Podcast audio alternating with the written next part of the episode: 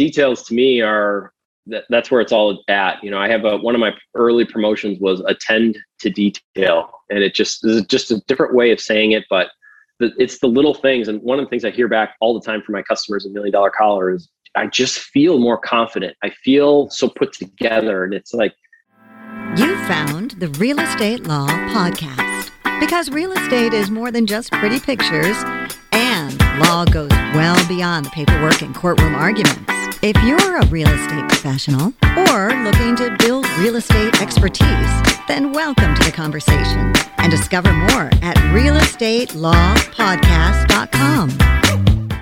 Welcome to another episode of the Real Estate Law Podcast. I'm so excited that you've joined us today because we have an amazing guest he is, I'm going to call you a serial entrepreneur, Rob, you know, because you seem like you're always uh, working on something new and you could tell us about a bunch of your different projects right here. But the great thing about Rob, this is Rob Kessler, who we're about to talk to, is that uh, he started earlier on in real estate and commercial real estate, and that has really helped springboard him into a number of different endeavors that he's working on right now. And we'll get into all of those and how real estate really had set him on that path. Uh, we're also here with Rory Gill, who is an attorney, broker, NextHome Titletown here in Boston, and Urban Village Legal. Hi, Rory. Hi, Jason. Yeah, I only have two businesses, so I don't know what I'm going to offer today. I feel so so light on my commitments. yeah, I know. I know. I, I think Rob, you have 74 businesses. Is that right? 74. Yeah, I think 74 is where we're at. We're eventually going to get down to talking about million dollar collar, which you know we're completely embarrassed that we don't have those in our collars right now. Mm. I watch a number of videos about million dollar collar because when you know, we booked this uh, interview with you a couple weeks ago, I was showing Rory some of the videos that I found, and I said, "Oh, okay, I get this now. Like you take the stitching out, you put this in the collar, you get the button undone, you look. I mean, it's exactly what you look like right now if you're watching this on YouTube. I'm guessing that shirt has a million dollar collar in it, right?" It does, and it's actually one of our uh, first rounds of our own shirt. We tried making our own shirt called Go Tieless. Mm-hmm. Um, so it's the first shirt designed to be worn without a tie. So the quick synopsis of Million Dollar Collar is think collar stay, except nine inches long, and it goes down the front of your shirt where the buttons and the holes are. So when you go without a tie, which 90% of men do most of the time, it's going to look great all day long, especially when you throw a jacket on. You know how it always gets kind of like caught under the lapel. So yeah. you can see that photo from my wedding is yeah. where this all came from. A brand new, freshly pressed shirt. That picture was taken before I even said I do in Jamaica, and I came home from from that that trip and it's like I got to do something about this because I hated wearing ties and yeah. every other solution just was some kind of kitschy collar stay and I figured that that had been fixed a long time ago. And to me, the problem was the front of the shirt. That's what's collapsing under the weight of the collar. So it's basically a, a collar support, and it's uh, the first of its kind in the world. So mm-hmm. what, where we're at. The, the, the, placard, the plaque. Yeah. So this part of the shirt is called the placket. It's an opening that placket. makes it accessible to put on clothing. Uh, but nobody knows what a placket is if you're outside of the clothing industry. So that's why we went with million dollar collar as opposed to perfect placket or something like that. Mm-hmm. So I only know what that is because I, I did my homework and watched some videos. You're one of the three percent that knows what that is.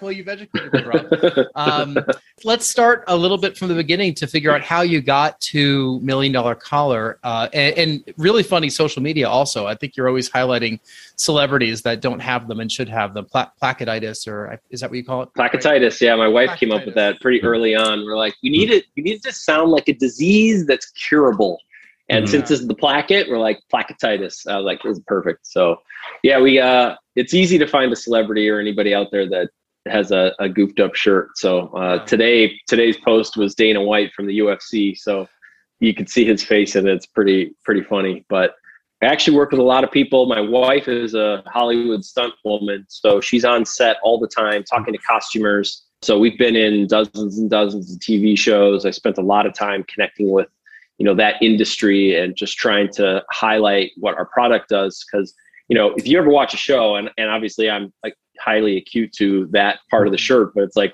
one one take it'll be like this the next take it'll be like this then it'll be like this and i'm like dude look at that it looks crazy. Right. so they really appreciate the consistency of the shirt just being perfect that perfect v all the time. So um yeah it's been it's been a wild little ride do, do you ever do you ever look back at like the past I don't know how many years you've been working years decades and say geez I never thought I'd get to here I mean where you are now you know, versus years ago? You're like, how, you know, because we all we're all writing our story, right? You know, who knows where we're going to be five, ten years from now? We could write it down, but you know, life might take us on a different turn. Um, you know, I was reading up about your background, and and it seems like you started with some commercial real estate properties in the Midwest. And I'm guessing that when you were operating those, you probably weren't thinking toward a, a million dollar collar idea, or or maybe you were.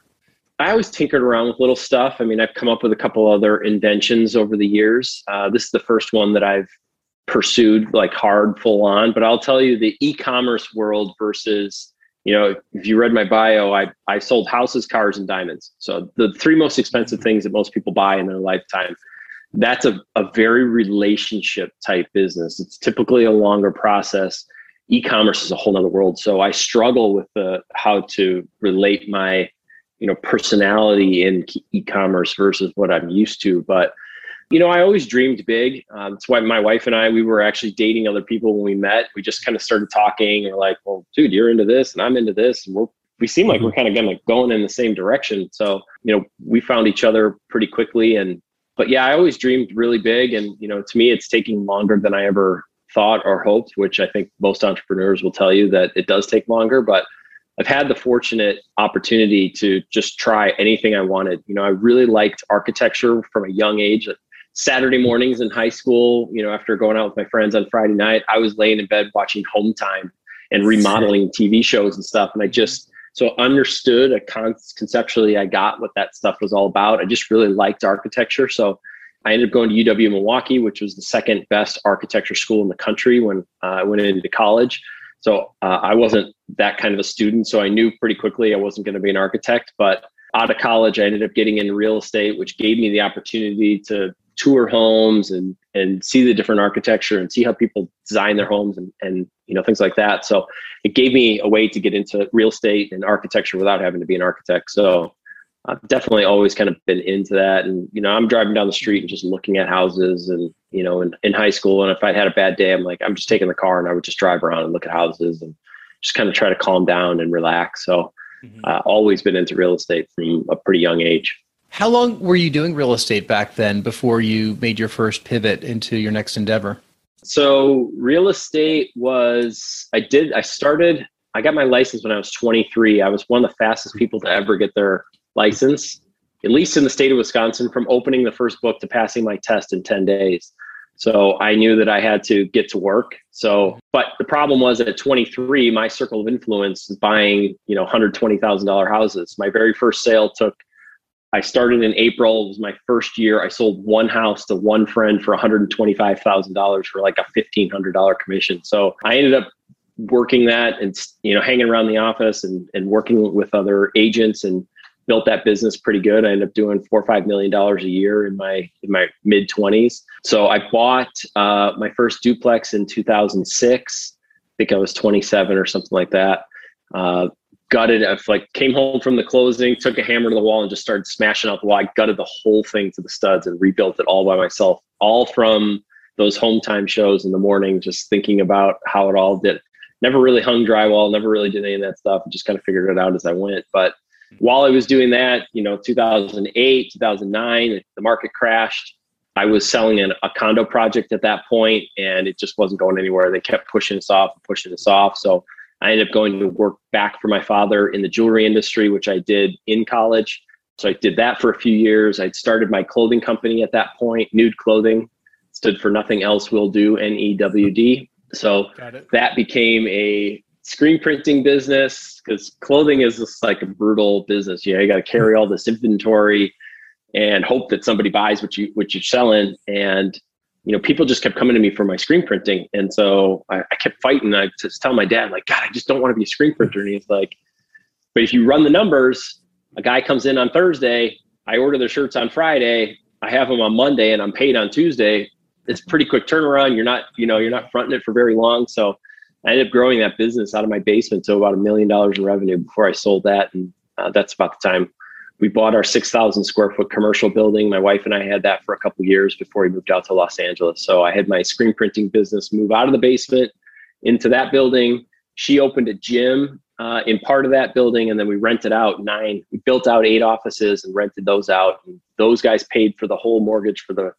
So we we're running our businesses for free, and we were living for free because we were in a duplex and my tenants were paying for that. So kind of living the high life for a while. It was great. yeah. There's well, there's a lot to unpack. I heard I heard a little bit of house hacking, which is what uh, the real estate world calls it when you're basically buying a place, living in it, and having people paying your rent for you. Some commercial real estate. It sounds like a lot of your businesses, you know, kind of evolve from one to the other. Um, you know, we know people that do screen printing here in Boston, um, and I always wasn't sure how lucrative a business that was. But if you could really grow it, like like you've suggested, and it's a really quick turnaround, not not big with receivables, uh, it's probably a very favorable business for cash flow, is what it sounds like. With all of those that you just yeah, I did um, smaller runs, like you know, most of those screen printers like that do 100, 200, you know, 500 shirts. I was like, give me 10, 20, 50, 100 shirts. You know, that most people didn't want to talk to. I took that all day long because I could do it within a day you know, I, I folded every single shirt individually. So, you know, if you've ever ordered shirts before, they're they're bundled up in dozens. You grab one and it's just a huge mess. We hand folded every single one. We labeled every single one. I used to hang tag them with like little promotional cards. So we just did a lot of extra stuff that nobody else was really doing in the screen printing business. And I did all inclusive pricing because I hated when you walk in there and be like, okay, it's twenty dollars for the screen and it's twenty dollars for that screen, and then it's it's this much for a print and it's this much for a shirt. It's like, dude, just tell me how much it is. So yeah. eight bucks, 12 shirts, one color, like really straightforward. You know, it, it sounds like the little things. Like, I mean, like you just kind of mentioned how important the details are with differentiating that business. Is that something you've carried through? I, actually, you can probably answer the question because you're focusing right now on this little part of the shirt, right? The little things. And this could, this million dollar collar is a million dollar business, right? Yeah. I mean, the details to me are that, that's where it's all at. You know, I have a, one of my early promotions was attend to detail, and it just is just a different way of saying it, but the, it's the little things. And one of the things I hear back all the time from my customers in Million Dollar Collar is I just feel more confident. I feel so put together, and it's like the simplest little thing that you don't really most people don't think about. I've I've had to steal shirts out of my friends' closets and put this into their shirt because they're like, "Yeah, it's cool, I get it, but I don't know if I really mm-hmm. need it." And they're like thank you for making me acutely aware of a problem i never knew i had but now that i know that i have it i have to have this in every single shirt. So hmm. that's been fun. But i learned all that a lot of that business and that the, the fine tuning from my dad. He's just a brilliant businessman and uh, very fortunate to have watched him grow business from nothing to quite successful the first part of your story, I heard just lots of quick changes, and people I know in the real estate industry, uh, don't necessarily know when it's time to change. People latch on to old business models or even to old industries that no longer suit them. What was it that made you realize that it's time to make a change, time to, to, to leave real estate, uh, time to um, do the clothing company, time to pivot the clothing, clothing company into more of a screen printing operation? Uh, what made you make those decisions along the way? I know that I'm not that smart. So I'm willing to listen to my customers and listen to the market and hear what they have to say um, I mean, my million dollar collar originally was going to be a, a, dress shirt. We did a Kickstarter. We were going to do our own shirt. Uh, we did not get all the money. We didn't raise all the money we needed, but unequivocally, the feedback from people that were willing to give us money said, "Why are you trying to compete with all the brands? Why not try to license it? And why can't I upgrade the shirts I already know and love?" And so I said, "Oh, that's brilliant. Well, they're willing to give us money, and mm-hmm. this is what their advice is." Okay, I went back. I re- redesigned the whole thing. It's now a use- universal fitting piece that I mean, it can go into any shirt. I've been, we've sold about almost a half a million units. I've never heard of a shirt that hasn't mm-hmm. fit inside of. And so any shirt in your closet can be upgraded. So I'm just willing to listen. And mm-hmm.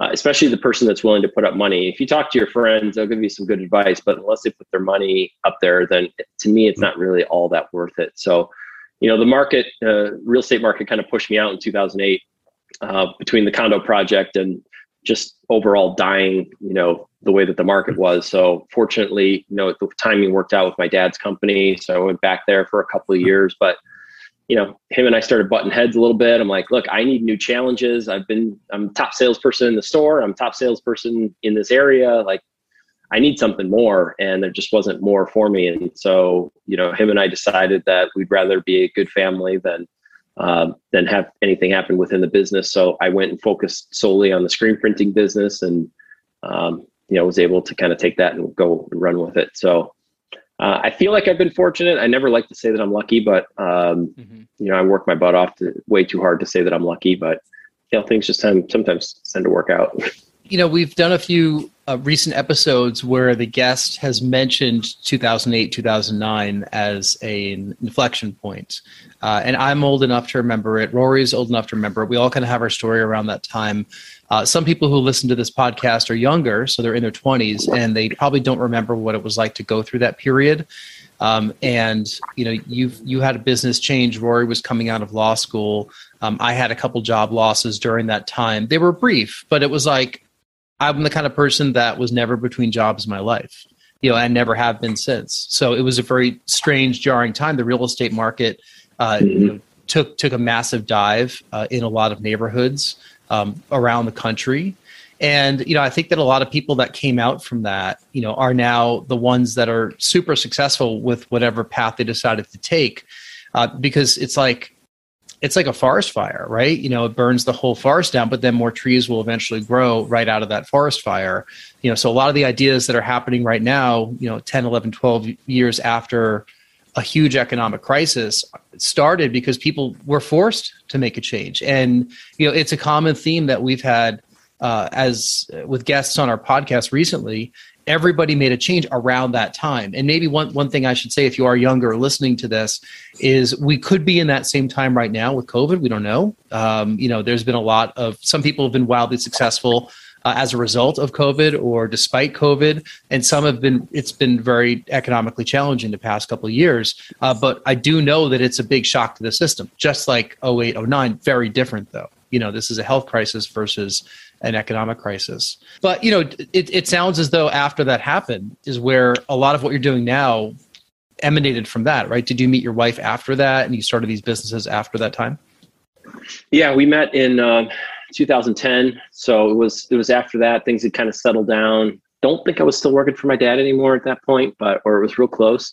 But yeah, I, you know, I'm I'm a big fan of Tony Robbins, and you know, I know he's quite religious, and he likes to say, you know, if God, if you don't, you know, prepare for you know things to change and god's going to force that change upon you and then you're going to have to figure it out um, and i've kind of always felt that way that just really resonated with me i mean my wife and i absolutely love living in los angeles we just love the the energy and the weather and we're close to the ocean and you know she's in in the film industry like i said atlanta is the movie making capital of the world and i said look we you're working a lot in atlanta I just don't see LA really holding on to that that charm that it's had for much longer. We either need to do something quick or that decision is going to be made for us. So I'm glad we got out when we did about March of last year. So we've been here almost a year in Atlanta, but um, you know, I think sometimes you really have to look in the mirror and make the hard decision. It's not what you want to do, but sometimes you have to do certain things to stay being able to do the things that you want. I mean, we moved into a house that's five times bigger than we had in Los Angeles on five acres. That's half the mm-hmm. price. So,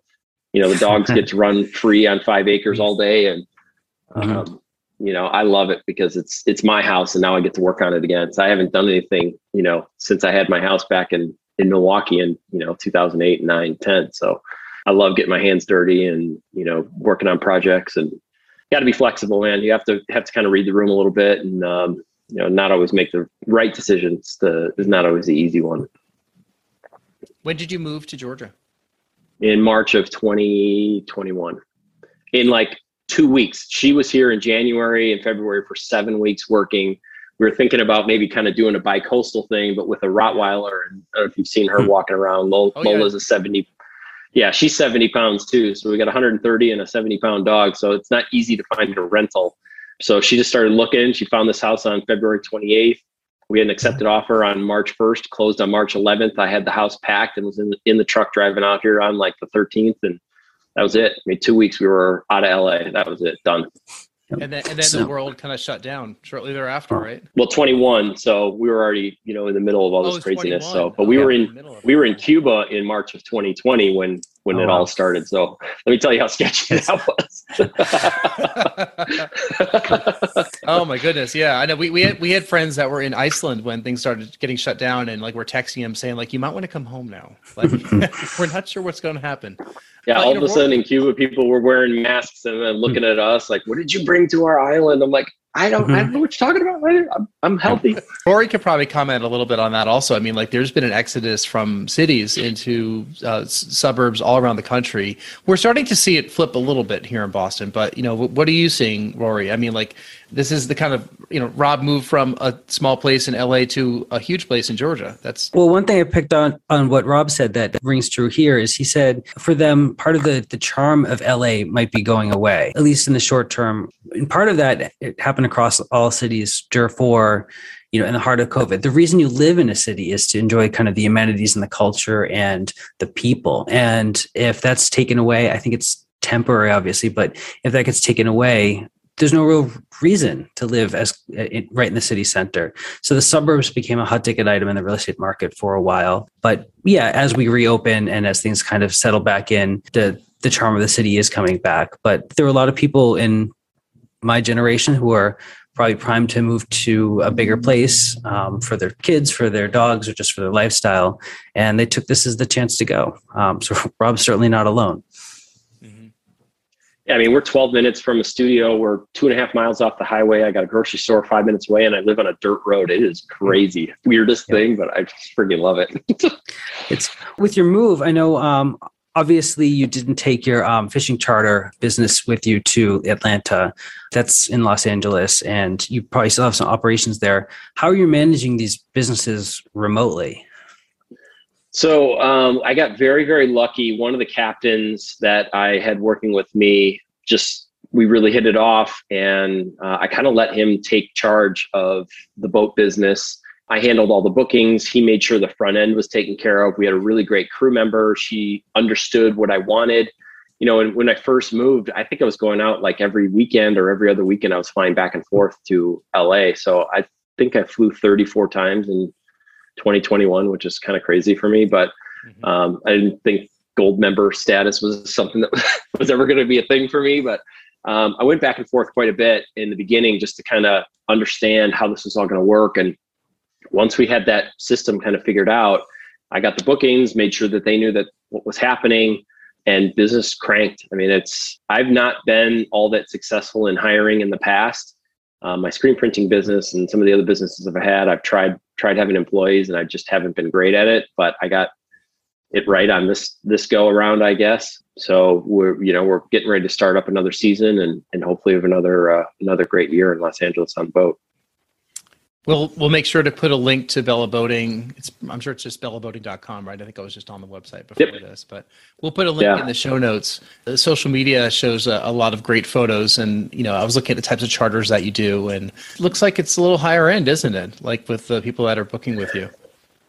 Yeah, we kind of wanted to go for that luxury market. We were five hundred and fifty dollars an hour to start, um, and that's for up to six people, and then it's another hundred dollars per person for each additional to twelve maximum. I mean, we were always hoping like, look, if we can, we actually had, what happened was we sold the real estate in Wisconsin, both properties to a guy mm-hmm. and we needed to put the money somewhere. And so, you know, instead of paying tons and tons in taxes, we leveraged the profits into the boat, which you can get into that. There's a deduction for charter boats. So we started this charter business from scratch. I knew a little bit about it, but I didn't know a ton. Um, I got my captain's license. We got the business cranking. We've been doing it for about three and a half years now, and it's ridiculous the business that we built. I mean, it's you know, you got a town, LA, at 15, 18 million people that are within driving distance. Plus, used to be a huge tourist town, so mm-hmm. we had tons of tourism coming. I mean, we have Four Seasons and a bunch of great high end hotels that use this as, as references. Um, so you know, and because my wife's in the industry, you know, we had Beyonce and you know Pauly Shore shot a scene on his movie, and we've mm. got a lot of athletes and you know people like that. I mean, it's been wild. It's like never thought. You know, it was just something that we were kind of passionate about. We were hoping that we'd get a free boat out of the deal and maybe work, you know, mm. four or five charters a month. But mm-hmm. you know, in July of this year, we did 34 charters in one month, and I made wow. a ridiculous amount of money, and it was uh, it's been been very fortunate. And you're going out of Marina Del Rey, right? Marina Del Rey, yep. Is that is that the one right by LAX? Right. Yeah. It is. So LAX. The other one that there's a smaller one that's near is uh, Redondo. It's called King Harbor. But I actually called them and they're like they laughed when I asked about a 50 foot slip. And they said, sure, if you want to get on the five year waiting list, you can get on the five year waiting. It's very small, but Marina Del Rey is the largest man made marina in the world. It's about 6,000 slips.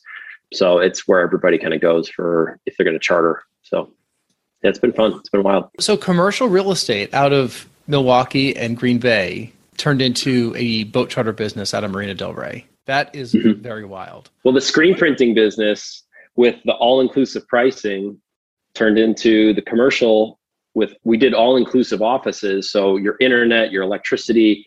Because when I was looking to move out of the basement, you know, it's like, okay, the space is this much, but how much am I going to burn on electric and the internet? And, you know, if you're an entrepreneur and you're just kind of starting out, the variable in those monthly bills can be scary. So let's just price this thing, break it all out. We got eight offices. Here's what the overall nut is. Let's break it all out. Just give people, you know, a single price. And mm-hmm. people absolutely loved it. So, I mean, I had an office for that was 90 square feet that I got $350 a month for, which is you can work on that price per square foot and enjoy that number. But you know, we took that idea, we bought a second building after we moved to Los Angeles. I was just kind of like, look, I want to stay on top of my numbers. I want to continue to understand the real estate industry. So I was looking around at properties, commercial properties in Wisconsin. I found a, a building two miles down the road from my in laws up in Green Bay, 16,000 square feet with 22 offices that I ended up, it was a foreclosure that I ended up buying for like 160 grand. So we put 125 into remodeling it, filled the thing up, and that was by the time we sold both those buildings, we had only owned that second one for 13 months and sold it for three and a half times what we paid for it in 13 months. So I love that aspect of finding something like I could drive by an old warehouse, be like, I could see some really cool potential in that. And that's kind of the architecture side of me, I guess. But saw this building sight unseen. I never saw it until the day of closing, and I was like, "Oh my god, what did I buy?" Yeah. And but it ended up working out. Would you ever consider doing that again? Yeah, you know, um, I've really enjoyed that business. I love learning about real estate. My wife, one of her girlfriends, was just here. Her husband owns about almost two million square feet of industrial space, so I'm learning a little bit about that business or that part of the business. So I definitely want to get back into you know owning some real estate and having more of that residual like income instead of everything that we work so hard for. So starting to do the research again, starting to look around and, you know, there's a lot of opportunity here in Atlanta, especially with the movie industry. So really excited about what the future has. What types of new investments do you think you're looking at? Are they local in Atlanta or are they going to be another market? Uh, is there a niche that you're looking at, like commercial or warehouse or short term rentals, or what's kind of what, what's the itch you have? I've got a few friends that are in the Airbnbs and they say a lot of good things.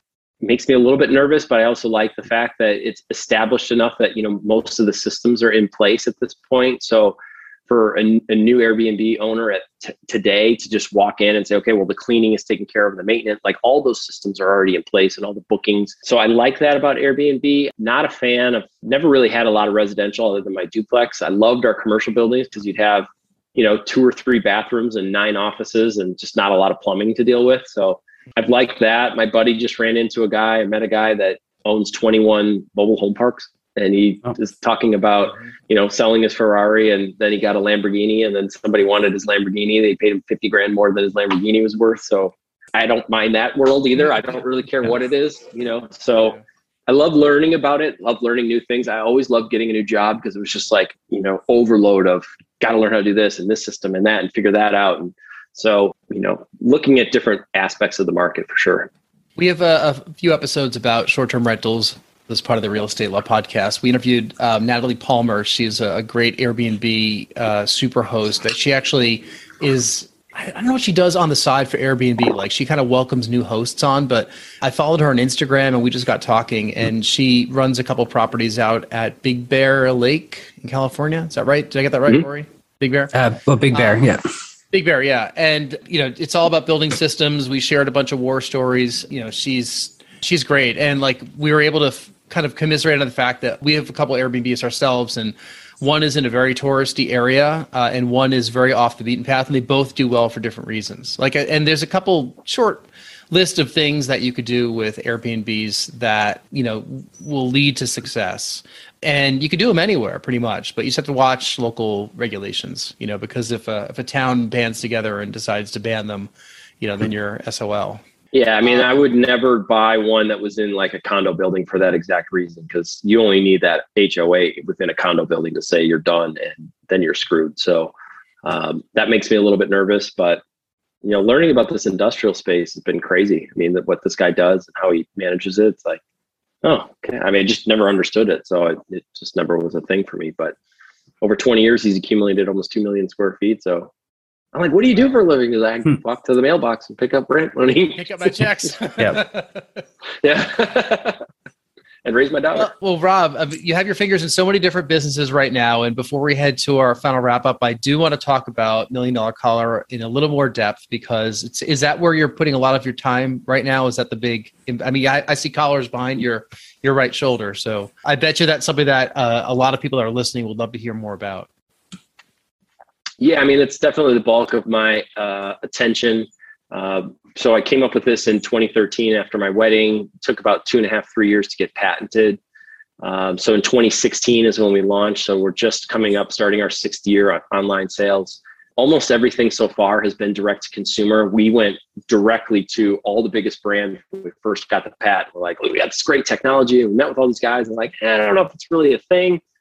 Prove it. And so now we've sold almost a half a million units um, direct to consumer, 125 countries. Most people order 15 to 20 units at a time. And so, you know, the focus now, now that we've got a half million units, I think it's a pretty strong number. It's really hitting these factories and really hitting the big brands and saying, look, let's look, how do we get this into a shirt? You know, we were really close right before COVID hit in October of 2019. We were meeting with Express, which ironically, like I said, was the the shirt that I got married in. Um, mm-hmm. So it had come full circle. I was back at Express. I was in this great shirt. I was in. The, we had this great meeting. They wanted to do like a huge test, um, and then it came out that Les Wexner was like the main guy that funded Jeffrey Epstein, and uh, you know th- one of their other brands, Victoria's Secret, needed some help, and then COVID hit. It was mm-hmm. just like the perfect whirlwind of perfect storm of three terrible things. So you know, we're still in touch with those guys and um, and just talking to a lot of brands. We're working with a couple other people overseas to try to just get into the factories and make this a, a real option. Um, the one thing that most people just the, the big glitch is, is that you have to get this sewn into the shirt. If you look, mm-hmm. you know, both sides are visible. So if you just had something that's stuck on with the mm-hmm. millions of patterns of fabric that are out there, I mean, Yep. Got three patterns just for the three of us sitting here. So, mm-hmm. you know, th- it would just look awful. So, thankfully, every shirt has two layers here and two layers in the collar band. So, you open less than an inch of stitches, slide it in, sew it back together. Like every shirt's made exactly the same. It takes five minutes for any anybody with basic sewing skills. I've had tons of guys buy it and say, dude, I taught myself how to sew. I was so excited about trying this thing out. I just taught myself how to sew and figured it out. It's really easy. So I do most of the installations myself. You can see my sewing machine right there on the floor. So yeah. I do a lot of uh, like our VIP packs, and you know, people send in five shirts. I just like use my hands, you know, staying staying physical and doing things like that. So it's been a fun business. It's totally different than everything else I've done. So it's a little frustrating on that point, but I am like an ox, and I just keep ramming my head until until we get through, and and uh, just gonna keep going at it. So that's awesome. That's like it's again, it's the problem that nobody knew that they had, but now everyone is looking at it saying, "Oh yeah, you're right. You're absolutely right. We all do have that problem." Mm-hmm. Rory actually did a good job in not wearing a button shirt today for the sole purpose uh, because we don't want you to make fun of the both of us. So I'm taking the front of, of my whatever color. What's it called again? Placketitis. Placketitis. Placketitis. well, Rob, this has been a great discussion. I really appreciate hearing about your journey from real estate into uh, into apparel uh, and a little bit of stops with apparel along the way. If we could just get into our final wrap up, where we ask the same three questions of all of our guests, we'll uh, we'll we'll then have you let everyone know where where people could find you. First question we have: If you were to be able to uh, hop on a stage and speak for thirty minutes with no preparation about any topic in the world what would it be? You know, I think my experience just of doing business. You know, I you called me a serial entrepreneur, and I guess that that is one way to say it. I hate titles. Like, I hate them. Like hate them. My NEWD company, I called myself a director of direction because I just I don't I just trying to steer the ship in the right direction. That's mm-hmm. it. So I could definitely get up and we just did talk for 30 minutes with any nothing scripted and a couple questions. So you know, I could talk about how I've been successful and the things that have worked for me. And it's just a little things, you know, treat people how you want to be treated and, and even a little bit better. And, um, you know, hope they tell their friends and mm-hmm. just do your best. Learning all those lessons along the way also. I mean, like you've mentioned a couple things that are just applicable in whatever endeavor people are, people are doing these days. So, secondly, that actually leads into the second question. Tell us something that's happened early in your life that um, impacts the way, uh, your life or career, that impacts the way that you're working today. So, my first real job, I had a couple little jobs um, before this, but when I was 17, I got hired at a soccer and volleyball store. I played very competitive soccer in high school, in college, uh, and after even till six weeks ago when I tried to get back on the field and tore my Achilles tendon, which sucks. Let me tell you, yeah. torn an Achilles, it's brutal. So I got hired at this place, and day one, the owner handed me a key to the store and a code to the alarm and put all this faith and trust in me from day one. And he basically said, you know, any part of this business that you want to be in, this is your business. You can explore anything that, that excites you. And he had a bunch of high school and college kids working their butts off in between class and after school and you know, we really felt like it was our business. And the fact that he gave me that confidence at such a young age, I can never ever, you know, repeat repay him for that. And unfortunately, a few years later, he ended up dying uh, totally randomly. Twenty minutes after I hung up the phone with him, the tissue around his heart thickened, and he literally dropped dead with a two and a half year old son and another one on the way. So wow. I think about him all the time. It was my very first tattoo, and um, you know, he's been a, a mentor, and you know, I'm very very fortunate to have him come in my life. Yeah. Well, you could probably repay that level of trust with others, you know, as you move forward with your business. You know, he put a lot of trust in you right there when you were young, and you know, he must have seen something that he said he could trust you. Yeah, I mean, um, I feel like you know, with our boat business, when my captain, you know, when we have a holiday weekend like Memorial Day or Labor Day, Fourth of July, I mean, they'll be doing ten or twelve charters. They're on the water for twelve or thirteen hours a day so after that weekend, you know, Memorial Day weekend last year, my wife was like, "Hey, we should give them a bonus." I mean, they but we've done that. We know how hard it is. Cut them both five hundred dollar checks. And my captain's my age, forty three years old. He was like on the verge of tears, like, dude, nobody's ever given me a bonus in my life ever. Wow. And he's yeah. 43 years old. And so, like, oh, I, I don't know. Thank you. I don't know. You did a great job. I appreciate you. I can rely yeah. on you. Like, I don't want to have mm-hmm. to he's like constantly texting me, "Hey, I'm doing this. I'm doing that." Mm-hmm. I'm like, dude, I have you doing this because I don't care. I don't want to hear about it. Like, I trust you. Go for it. Knock it out. Like, you don't have to put in time off for me. Like, just tell yeah. me you're not gonna be around. We'll we'll work it out. So it's a totally different world that he's working with me versus his his normal day job. So treat your people well is a great lesson there. You know, with with our Airbnbs, you know, the people that clean are instrumental to our success. So, you know, we respond quickly, we pay immediately. We um, treat them very, very well. You know, it's, I mean, he's so important to your operations out there. You know, $500 is, uh, you know, it went far. He'll, he'll remember that forever. Yeah. So finally, so what, what are some things that you're watching, reading, or listening to these days? So we just worked our way through Yellowstone, which is ridiculous. It's an amazing show. My wife, she just bought her first horse. She's been riding since she was eight years old. So um, it's definitely a big part of her life. And um, uh, that's been a really fun show. You know, we're always out catching whatever shows or movies she's been on, so we're always trying to find that stuff that's out there. But um, yeah, watched um, World War Z last night, and like I said, we watched all Yellowstone. We're actually catching up on Walking Dead because she works on that quite a bit. So she doubles uh, Jenna Elfman and Fear the Walking Dead. So we'll we'll yeah. watch that at some point, I'm sure. So fell off the Walking Dead train, but I loved it the first few seasons. I mean, it just and then things that we have a almost three year old right now, so like we don't really watch many serialized shows anymore because we fall asleep. Um, Walking Dead, I mean, that was such it was such like must see TV immediately. It's still a great show. I just I don't I'm not up to date, unfortunately.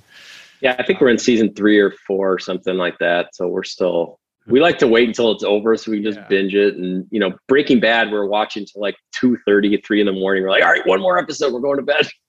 Those two shows i mean like you know i used to work with uh, comcast which is um, you know a big cable company internet company nbc universal owns no comcast owns nbc universal um, but I remember when I first um, was working with them, I was with the ad sales division on the digital side, and those were the two big shows, you know, because those shows were only on cable. On demand was, you know, emerging. Everyone had to watch Breaking Bad, Walking Dead. It was must see TV, and the Mhm. ratings were off the charts at the time. So, I mean, this is just about 10 years ago. Your wife is a stunt woman, right? So Yep. she's been on, you said she, Fear the Walking Dead or Walking Dead or? Both. She's actually going back to work on The Walking Dead. I think uh, next week. It's filmed here in Atlanta, and um, but Fear the Walking Dead films Yeah. in Austin. But she doubles Jenna uh, on Fear. So Jenna and her really great relationship. There's times that like Jenna will turn around and be like, "Dude, that is freaky, man." I'm like looking in a mirror. Has she been zombified? Like, is she- Zombified. Oh yeah, she's She's yeah. been a zombie. Yeah. Oh yeah, yeah. That is here in the humidity with all that makeup and prosthetics. So she actually the big prosthetics she did was for Captain Marvel. She was a Skrull, and it took Hmm. day one on her first day of shooting. It took six and a half hours to get the makeup on, and Oh. three hours to get it off. And then you hmm. got like a twelve hour day in between of working. So hmm. they ended up getting it down to about three hours to put on. You know, late on hmm. later in the movie. But yeah, I mean, she's she's done some crazy stuff. 50 or 60 credits. I mean, she's only been in the industry a couple years. So she busted her butt. She's got a business degree. She's like, look, it's show business. I'm going to work this Mhm. like a business and very successful. God, what a fascinating life. Uh, Yeah, and- it's been pretty wild. Me- me- meanwhile, I, th- I think that our daughter woke up from her nap, so I'm going to go check on her at this point, which is basically the All life right. that we're living right now. So, right. Um, but Rob, can you can you tell everybody where you can be found, and we'll, and we'll put all this in the show notes as well. Yeah, you know, our website's milliondollarcollar.com. Our Go you know, you talk about pivoting, gotylus.com. We pivoted that company. So instead of competing in the dress shirt market, what our company, our factory can do is digitally print any logo on fabric. So instead of getting a shirt and embroidering your logo left chest and looking like a trade show shirt, Mhm. all this contrast in these shirts can have any logo in any color for your company. So you got really, really, we call them the classiest logoed shirts ever made. And so it's a 50 shirt minimum order. But if you've got a business that you want to have really great looking shirts with million dollar collar built in, you want your, your crew to look great or you want to give them away to clients, those are amazing. Our Go Tyler shirts are amazing. So we've got that. We have all the Instagram and Facebook handles for both of those companies. And I'm on LinkedIn at uh, Rob Kessler, I, I, I, I am the third, Rob Kessler the third. Well, Rob Kessler III, we'll put links to all those in the show notes so everybody can go buy lots of million dollar collars and go Tylus shirts for their 50 or more shirt orders. yes. Appreciate Um, it.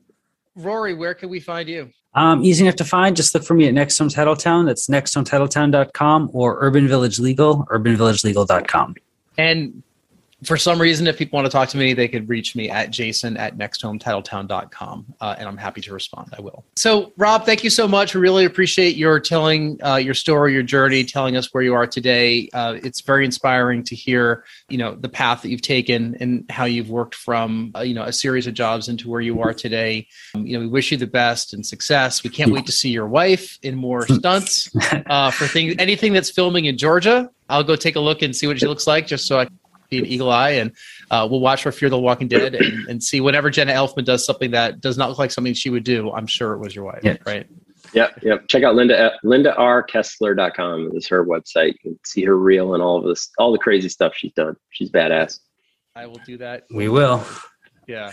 Proud Um, hubby. th- thank you so much. And uh, for you, thanks for listening to uh, the Real Estate Law Podcast. We hope that you've enjoyed this episode. If you have, if you can like and subscribe and comment and do all those things that podcast hosts ask for, uh, it helps us all because then more people get to hear us. So, uh, signing off, my name is Jason Muth, and I appreciate your listening. Thank you. Thank you. This has been the Real Estate Law Podcast. Because real estate is more than just pretty pictures, and law goes well beyond the paperwork and courtroom arguments. We're powered by NextHome Titletown, Greater Boston's progressive real estate brokerage. More at nexthometitletown.com. And Urban Village Legal, Massachusetts Real Estate Counsel, serving savvy property owners, lenders, and investors. More at urbanvillagelegal.com. Today's conversation was not legal advice, but we hope you found it entertaining and informative. Discover more at realestatelawpodcast.com. Thank you for listening.